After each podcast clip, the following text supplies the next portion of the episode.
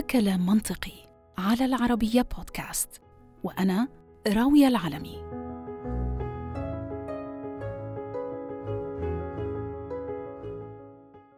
من أشهر عدة وأنا بشعر بأنه الأسعار في ازدياد. في البداية كانت المؤشرات قليلة ومتقطعة لكن مؤخرا بدأت أنتبه أنه الغلاء تقريبا طال كافة مناحي الحياة. فأنا مثلا كأي زوجة وصاحبة عائلة عادة ما بقوم بالتسوق الأسبوعي للمنزل وعدد أفراد عائلتي ما بيتغير وكمان عاداتي الشرائية ما بتتغير.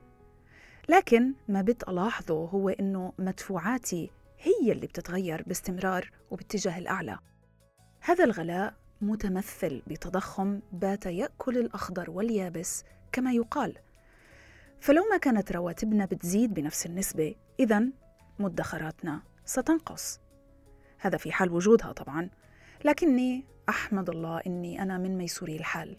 ولكن ما هو وضع العائلات الكثيرة في وطننا العربي اللي بالكاد توجد قوت يومها؟ طبعا من المهم الإشارة إلى أنه هذا الموضوع عالمي وليس حكر على منطقتنا. وحتى الطبقة اللي في ضمحلال سنوي في كل مكان وبعني هون الطبقة المتوسطة كيف ممكن يتعامل أصحابها مع هذه القضية؟ أسئلة كثيرة كانت بتجول في خاطري وأنا ببحث في هذا الموضوع. ولحتى نفهم الموضوع بشكل أعمق ولكن مبسط حبيت أنه أستعين بالأستاذ ألكسندر الكاتب الخبير الاقتصادي ومنشئ The Multipolarity Report. أهلا وسهلا فيك أستاذ ألكسندر معنا في كلام منطقي. أهلا وسهلا. أهلا بك بداية حبيت أني يعني هيك ندخل في الموضوع مباشرة ولكن خلينا ناخذ زاوية عريضة. ما هو المتوقع أنه يحصل في الأشهر القادمة من ناحية غلاء الأسعار والتضخم؟ كيف يعني كيف رح نشوف هذا التغير؟ شكرا. نعم يعني آه، هناك عدة عوامل يمكن أن تؤثر على آه، الوضع العام والتي لا لا ندركها اليوم وخصوصا ما يتعلق في آه، الأزمة والحرب بين روسيا وأوكرانيا ولكن بصفة عامة يمكن أن نتوقع أن تبقى الأسعار مرتفعة ونسبة تضخم مرتفعة في الأشهر المقبلة وهذا مرتبط بارتفاع أسعار النفط وغيرها يعني من من السلع. الأولوية والتي ستؤثر على أسعار كل البضع والخدمات التي تستعمل آه، هذه آه، السلع كالوقود آه، والكهرباء وغيرها من يعني السلع الأولوية فكل هذا سيؤثر على المستوى العام للأسعار وسنلاحظ أعتقد استمرار لارتفاع الأسعار في الأشهر المقبلة. إلى يعني إلى أي مدى ممكن أن يصل هذا الارتفاع؟ يعني هذا الارتفاع يمكن آه، أن يصل إلى آه، نسبة 10% آه، سنوية هذا هذا أو يفوق هذه النسبة في في بعض الدول. التي تستورد هذه البضائع والخدمات. فإذا كانت هذه الدول تستورد هذه السلع فيمكن أن نتوقع أن هذا سيؤثر بصفة أكبر على التضخم العام في هذا هذه الدولة. وخصوصا أن أسعار آه، النقل يعني والنقل الدولي ونقل البضائع ترتفع أيضا. نعم. طيب آه، أستاذ ألكسندر آه، يعني هل المشكلة فقط هي الحرب الأخيرة أو العملية العسكرية الروسية في أوكرانيا وارتفاع أسعار النفط وأيضا القمح يعني بعض المواد الأولية أم إنه يعني إحنا نتحدث عن اقتصاد عالمي أصلا كان متهالك يعاني آه، بعد جائحة كورونا ويعني موضوع آه، ارتفاع أسعار النفط جاء ك يعني the cherry on the cake زي ما كما يقال. يعني سلاسل التوريد التي يعني تعطلت وكل الإغلاقات التي حصلت هل هذه هي يعني نقطة البداية كانت بالنسبة للتضخم الهائل الذي سنشهده؟ يعني أكيد أن كانت هناك آه، ضغوط على الأسعار ما قبل هذه آه، الأزمة الجيوسياسية وهذه الحرب آه، وكل هذا مرتبط آه، كما ذكرت بجائحة كورونا وأثرها على سلسلة النقل و يعني استيراد البضائع من بعض الدول التي فيها كانت يعني حالات من من الأزمات التي جاءت في إثر الأزمة الصحية. وكل هذا أثر على توفر هذه البضائع وعلى نقلها إلى دول أخرى. وفي المرحلة الأخيرة على الأسعار. وهذا أيضا كان يتلازم مع نمو يعني كبير وسريع للطلب في بعض البلدان مثلا في الولايات المتحدة التي يعني تم فيها ضخ أموال جمة من طرف المصرف المركزي الأمريكي.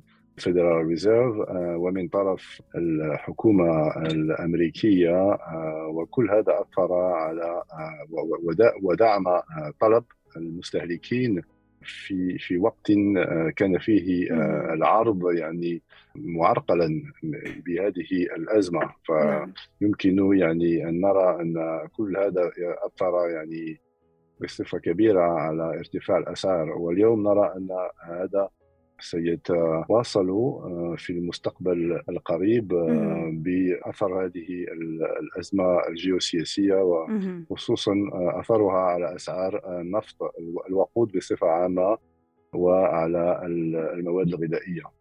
طيب أستاذ ألكسندر خليك معنا. رح فقط يعني أنتهز الفرصة لأعرف المتابعين على بعض التفاصيل فيما يتعلق بهذا الموضوع موضوع التضخم وزياده الأسعار المرتقبة ومنتابع الحديث. إذا في البداية كانت المشكلة الواضحة هي الجائحة وتأثيرها على سلاسل التوريد وهي الدافع الرئيسي لغلاء الأسعار. ومن أساسيات علم الاقتصاد طبعا اللي بنعرفها جميعا إنه العرض والطلب هو أساس تسعير أي منتج. عشان هيك تضررت الكثير من الشركات اللوجستية اللي كانت بتعتمد على الصين كمصدر ولا يخفى طبعا على أحد. حصة هذا البلد من التجارة العالمية اللي تجاوزت 16% في عام 2020 بحسب موقع Harvard Business School المشكلة إنه ما بدأنا نشعر بعودة عجلة الاقتصاد للتحرك حتى ألقت علينا كورونا وليدها الجديد أوميكرون واللي كان له تأثير وإن كان تأثير محدود. ولكن لزيادة الطين بلة اشتعلت الحرب بين ما سمي في وسائل الإعلام كاملة سلة القمح أو الخبز للعالم ما بين روسيا وأوكرانيا. لكن يبقى السؤال كيف بتأثر كل هاي المعطيات السابقة على حياتنا كأفراد بغض النظر وين منعيش في العالم؟ أستاذ ألكسندر هلا من المتوقع بأنه العالم بأسره هو رح يشعر بزيادة الأسعار الكبيرة هاي بغض النظر وين إحنا في العالم. رح نرجع للحديث عن منطقتنا العربية ومنطقة الشرق الأوسط بشكل خاص ولكن كإنسان كفرد كأنا ك يعني ربة منزل زميلتي كعاملة أي أي شخص يعني. كيف رح يشعر بزيادة الأسعار هاي؟ كيف هذا ارتفاع أسعار الوقود؟ وبنحكي كمان عن ارتفاع أسعار القمح.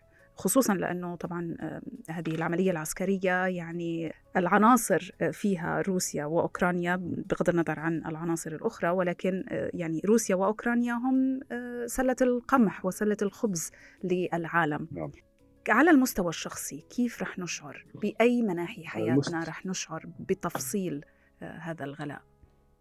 يعني على المستوى الشخصي كلنا سنشعر على أثر هذه الأزمة على فرص الفرصة الشرائية الفردية والفرصة الشرائية للعائلات وخصوصا للعائلات ذات يعني المدخل الضعيف وال وهذا سيزيد من نسبة الفقر بصفة عامة في بعض الدول النامية وأيضا في بعض الدول المتقدمة ربما بصفة يعني أصغر ولكن الكل سيتأثر بذلك وهذا سيؤثر أيضا على نمو الاقتصاد لأن يعني المصانع وكل يعني المؤسسات التي تعتمد على أسعار الطاقة مثلا بصفة كبيرة ف ستقلص من نسبة عملها وهذا سيتأثر على نسبة البطالة. فهناك العديد من العمال الذين آه، يمكن أن آه، يضيعوا آه، عملهم في الأشهر المقبلة خلف هذه الأزمة. يعني جائحة كورونا لم تكفي بأنه كثير من الناس حول العالم خسروا وظائفهم. الآن يعني بأزمة جديدة نسبة البطالة يمكن ستصل لمستويات يعني قياسية ومخيفة. نعم يعني فالأثر هذا سيكون يعني مختلفا في الدول التي لها إمكانيات على المستوى المالي و على آه، مستوى الميزانية ميزانية الدولة والدعم التي يمكن أن تقدمه آه، الدولة للأشخاص. نعم. ففي هذه الدول وهي آه، الدول المتقدمه في في الصفة الأولى مثلا الاتحاد الأوروبي والولايات المتحدة واليابان. فربما هناك الأشخاص سيشعروا أقل آه، هذا الوضع ولكن آه، حتى في آه، هذه الدول فسيكون هناك أثر من ذلك. طيب رح نعود نحكي بالتفصيل عن هذا التفاوت في الأثر على دول مختلفة وشرائح مجتمعية مختلفة. ولكن قبل ذلك أستاذ ألكسندر حابة فقط أعطي فكرة مبسطة أو أبسط للمتابعين معنى فكرة التضخم ومنتابع الحديث. إذا لحتى نفهم مسببات الغلاء فعلينا أنه نفهم مسببات التضخم. التضخم بأبسط تعريف هو أنه إذا كان التضخم بنسبة مثلا 1% كمثال تصبح هناك زيادة في كل المنتجات بنفس النسبة. فكيس الخبز مثلا اللي كان تكلفته ريال أو دينار أو درهم سيصبح سعره ريال وهللة أو درهم وفلس وهكذا. وعليه فإنه توقعات التضخم لعالمنا العربي وبحسب موقع سي ان ان لعام 2020 هي كالآتي. في السعودية 2% في الإمارات 1.8% في الكويت والعراق 3.1%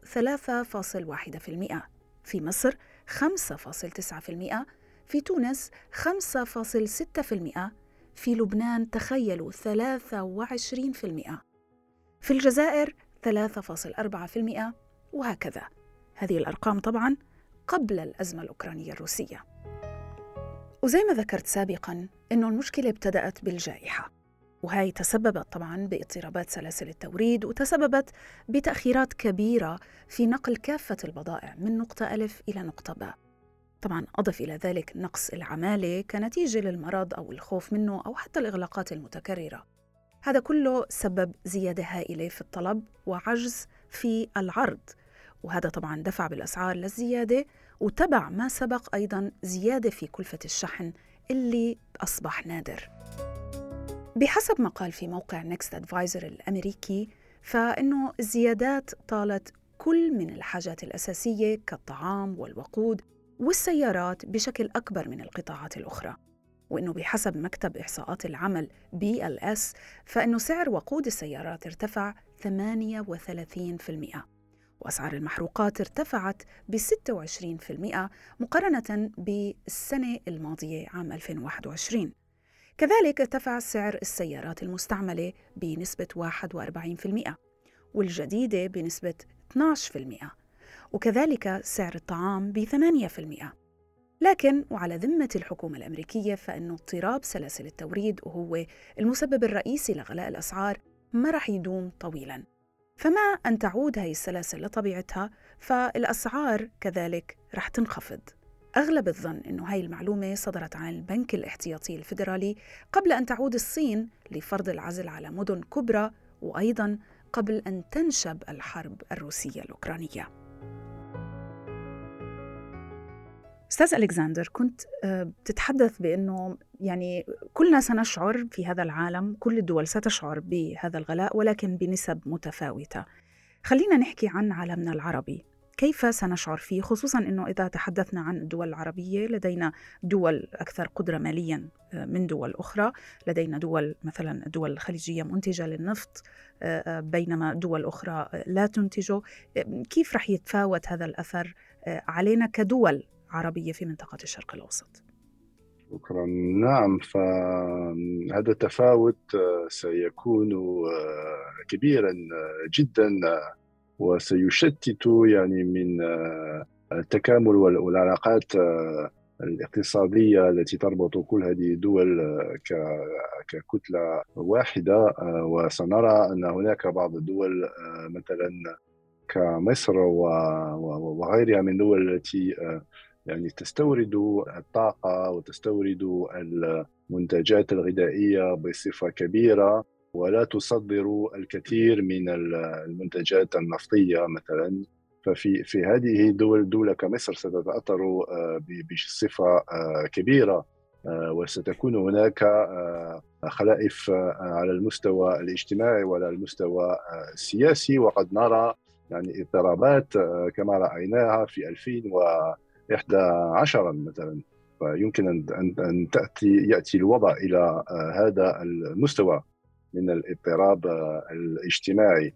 وهناك دول أخرى أيضا كلبنان مثلا التي هي يعني اليوم يعني شبه يعني يعني دولة غير فعالة يعني failed state دولة دولة فاشلة يمكن أن نقول ذلك نعم. ففي هذه في هذا الوضع فسنرى لا لا أدري كيف يمكن لهذا المجتمع أن يبقى يعني ملتزما ب أن يصبر أكثر أو واقفا وان يظل واقف على نعم. قدميه لأنه يعني لبنان أصلا دخل نعم. يعني داخل على كل هاي المعمعة العالمية كما يقال يعني بوضع سيء جدا أصلا بانهيار اقتصادي نعم. أصلا طيب فلذلك أظن أن هناك واجب على الدول الغنية في المنطقة وخصوصا الدول الخليجية أن تقدم يعني مساعدة وأن أن يكون هناك تضامن خصوصا في هذه هذا يعني الوضع الذي نعيشه اليوم فأن تكون هذه الدول تمثل يعني فرصة للدول الأخرى لكي تساعدها نعم نتمنى ذلك طبعا هذا الوضع. نتمنى ذلك. بس هذا بالنسبة لدول مثلا تستورد الطاقة وتستورد القمح. ماذا نعم. ماذا بالنسبة ذكرت بأن الدول الخليجية سيكون تأثير عليها مختلف أولا رح يزيد مدخولها كدولة لأنها هي نعم. منتجة للنفط مع ارتفاع أسعار آه، المحروقات بشكل عام والنفط أيضا آه، فمن المتوقع أنه تزيد يزيد المدخول ولكن هل موجة الغلاء سيشعر بها المواطن في في حياته اليومية في هذه الدول الغنية والدول الدول الخليجية المصدرة والمنتجة للنفط؟ يعني الوضع سيكون معقدا لأن المواطن سيشعر بصفة الأولى يعني ارتفاع الأسعار. وهذا الكل سيشعره. أكيد أن آه، مدخل الدولة آه، في يعني سيزداد.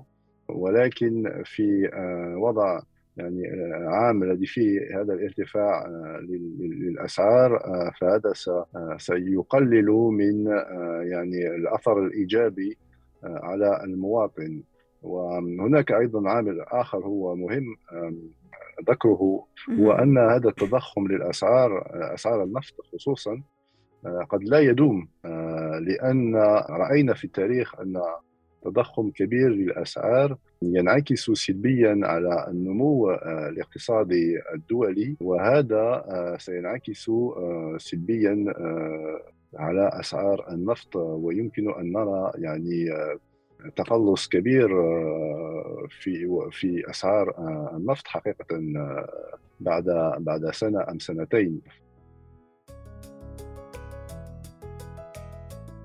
المشكلة تكمن في التأثير المباشر على محدودي الدخل اللي ما بيملكوا ما يكفي حتى تتحقق النظريات الاقتصادية الكلية واللي بيعتمد عليها الاحتياطي الفيدرالي عند النظر لهذا النوع من المشاكل.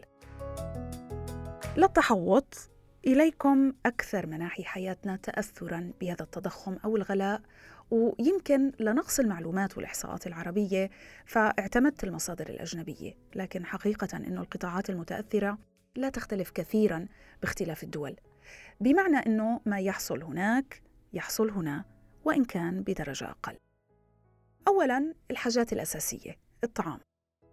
يمكن هو أكثر الجوانب وضوحا فور بدء زيادة الأسعار في أي مكان أو زمان نظرا طبعا لعملية تكراره وسهولة ملاحظة الفروق في الأسعار فيما يتعلق فيه.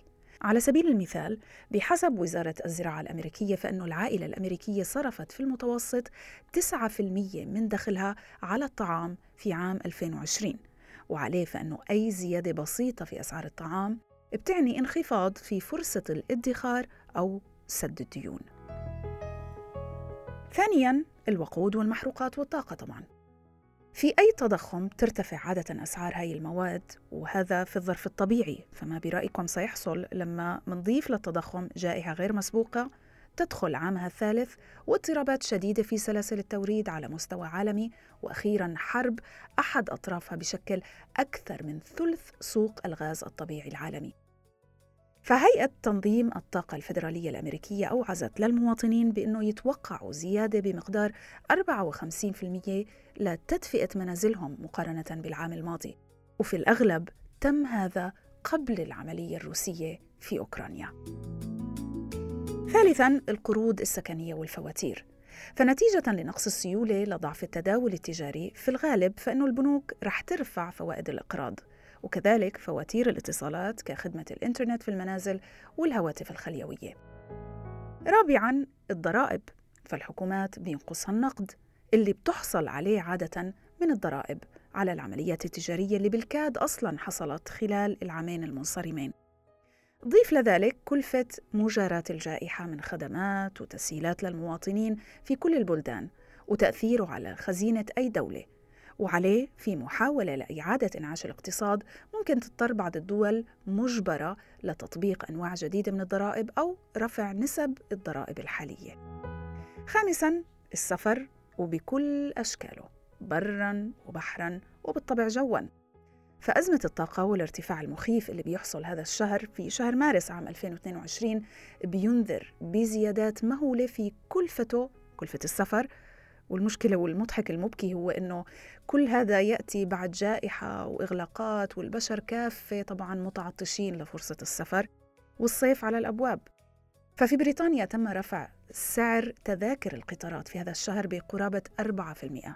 البريطانيون انتقدوا طبعا هذا القرار ووصفوه بالمتعسف وأشاروا بأنه سعر تذاكر القطارات هيك رح تكون قد ارتفعت بقرابة 50% في العشر سنوات الأخيرة فإذا كنت من الحالمين بالسفر هذا الصيف نصيحتي لكم قوموا بالحجز في أسرع فرصة ممكنة. الغلاء قادم لا محالة والمشكلة أكبر من الأفراد وحتى الدول. ولأنه إحنا غير قادرين على تغيير أي شيء في هاي المعادلة.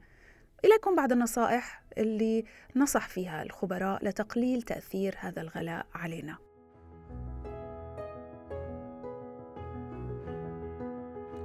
أولاً نسبة التضخم بتختلف من قارة لأخرى ومن دولة لأخرى بل ومن شخص لآخر. فاختياراتنا هي اللي بتحدد مدى تأثرنا بهذا الغلاء. فلنبدأ مثلا بملاحظة عاداتنا الشرائية ومراجعتها وحتى نحاول التخلص من الكماليات اللي ما بنحتاجها أو على الأقل يمكننا العيش بدونها ولو حتى مرحليا. النصيحة الثانية إنه خلينا نبحث عن فرص التوفير. راجعوا البنك اللي بتتعاملوا معه حاولوا التفاوض على خطط دفع مختلفة. البنوك بتعرف تماما ما يحصل في العالم وعادة ما بيكونوا أكثر مرونة في أوقات الأزمات. مزود خدمة الهاتف والإنترنت أيضا من الممكن أنه يكون أكثر مرونة وممكن أنك تنتقل لخطة أو خدمة أقل كلفة. النصيحة رقم ثلاثة. هي إذا كنت من المحظوظين ليكون عندك حساب توفير فابحث عن المؤسسات اللي بتعطي فائدة أكبر من مؤسستك الحالية. كثير من هؤلاء المؤسسات بيعتبروا هذا الظرف فرصة لسحب عملاء منافسيهم عن طريق زيادة نسب فوائدهم. ورابعا تفاوضوا في مكان العمل للحصول على زيادة. وإن لم تنجح هاي المحاولات ففاوضوا على أمور ممكن تعينكم على خفض كلفة معيشتكم. فالعمل من المنزل مثلا كفيل بحمايتك من أسعار الوقود المشتعلة حاليا. وخامسا حاولي إنك تحصلي على عمل آخر جانبي فإن لم تستطيعي خفض كلفه حياتك فأرفعي نسبة مدخولاتك. يعني أنا وددت أن أسألك أصلا آه، دكتور بإنه كم من المتوقع أن تستمر هذه الموجة موجة التضخم هذه؟ ليس فقط في أسعار النفط ولكن في الأسعار بشكل عام. كم من الوقت وهل تعود بعد ذلك عادة يعني في العجلة الاقتصادية بتعود الأسواق والأسعار لطبيعتها بعد مثلا انتهاء الأزمة الأوكرانية الروسية التعافي مثلا من آثار جائحة كورونا؟ نعم فهناك الكثير من العوامل التي لا ندركها اليوم ولكن إذا نظرنا إلى أسعار النفط مثلا ف إن كان هناك يعني عجز في الاقتصاد الدولي إثر كل ما نراه اليوم فيمكن أن تسقط هذه الأسعار في في سنة من من اليوم. فإذا نظرنا إلى 2013 23 فربما سنرى آه، ضعيفة آه، يعني آه، وتمثل ربما 60 أو 70 دولار يعني تعود إلى المستوى و... المعتاد تعود يعني إلى المستوى الذي كانت عليه من قبل وربما حتى إلى مستوى أقل لمدة أشهر. وأما في الأسعار آه، العامة بقية يعني المواد. تضخم يعني بقية البضائع فهذا سيستغرق وقتا أكثر. كم آه، مثلا؟ لأن هناك يعني مدة ويمكن ربما سنتين قبل أن نعود إلى آه، الوضع يعني العادي التي كنا فيه قبل جائحة كورونا وقبل هذه الحرب. شكرا جزيلا لك أستاذ ألكسندر الكاتب على مشاركتك معنا في كلام منطقي وعلى كل هذه المعلومات القيمة. شكرا. شكرا على استضافتي في ختام حلقتنا. اليوم الغلاء قادم ولكن لنأمل إنه لن يطول. وكما يقال عند حصول مشكلة ما فإنه بعضنا يرى العقبات وآخرون يرون الفرص. فقد يكون هذا التضخم فرصة لمراجعة أمورنا المالية وعاداتنا الاستهلاكية. ووضعها تحت المجهر ويمكن التخلص من عادات سيئة اعتدناها في أوقات الوفرة. فأصبح لدينا طريقة عيش معينة قد نكون حقيقة في غنى تام عنها. ولنرجو الله أنه تكون نهاية هاي الفترة الدرامية اللي عشناها في السنتين السابقتين ولا زلنا منعيشها اليوم قريبة. دعوني أذكركم أيضا ونفسي بضرورة عدم نسيان أولئك الناس الأقل حظا في عوائلنا ومجتمعاتنا. وأخيرا بتمنى لكم رمضان كريم أعاده الله علينا وعليكم جميعا باليمن والبركة. ورح نواصل مشوارنا بإذن الله بعد الشهر الفضيل. هذا كلام منطقي على العربية بودكاست. وأنا راوية العلمي أشكركم ودمتم دائما بأمان بإذن الله.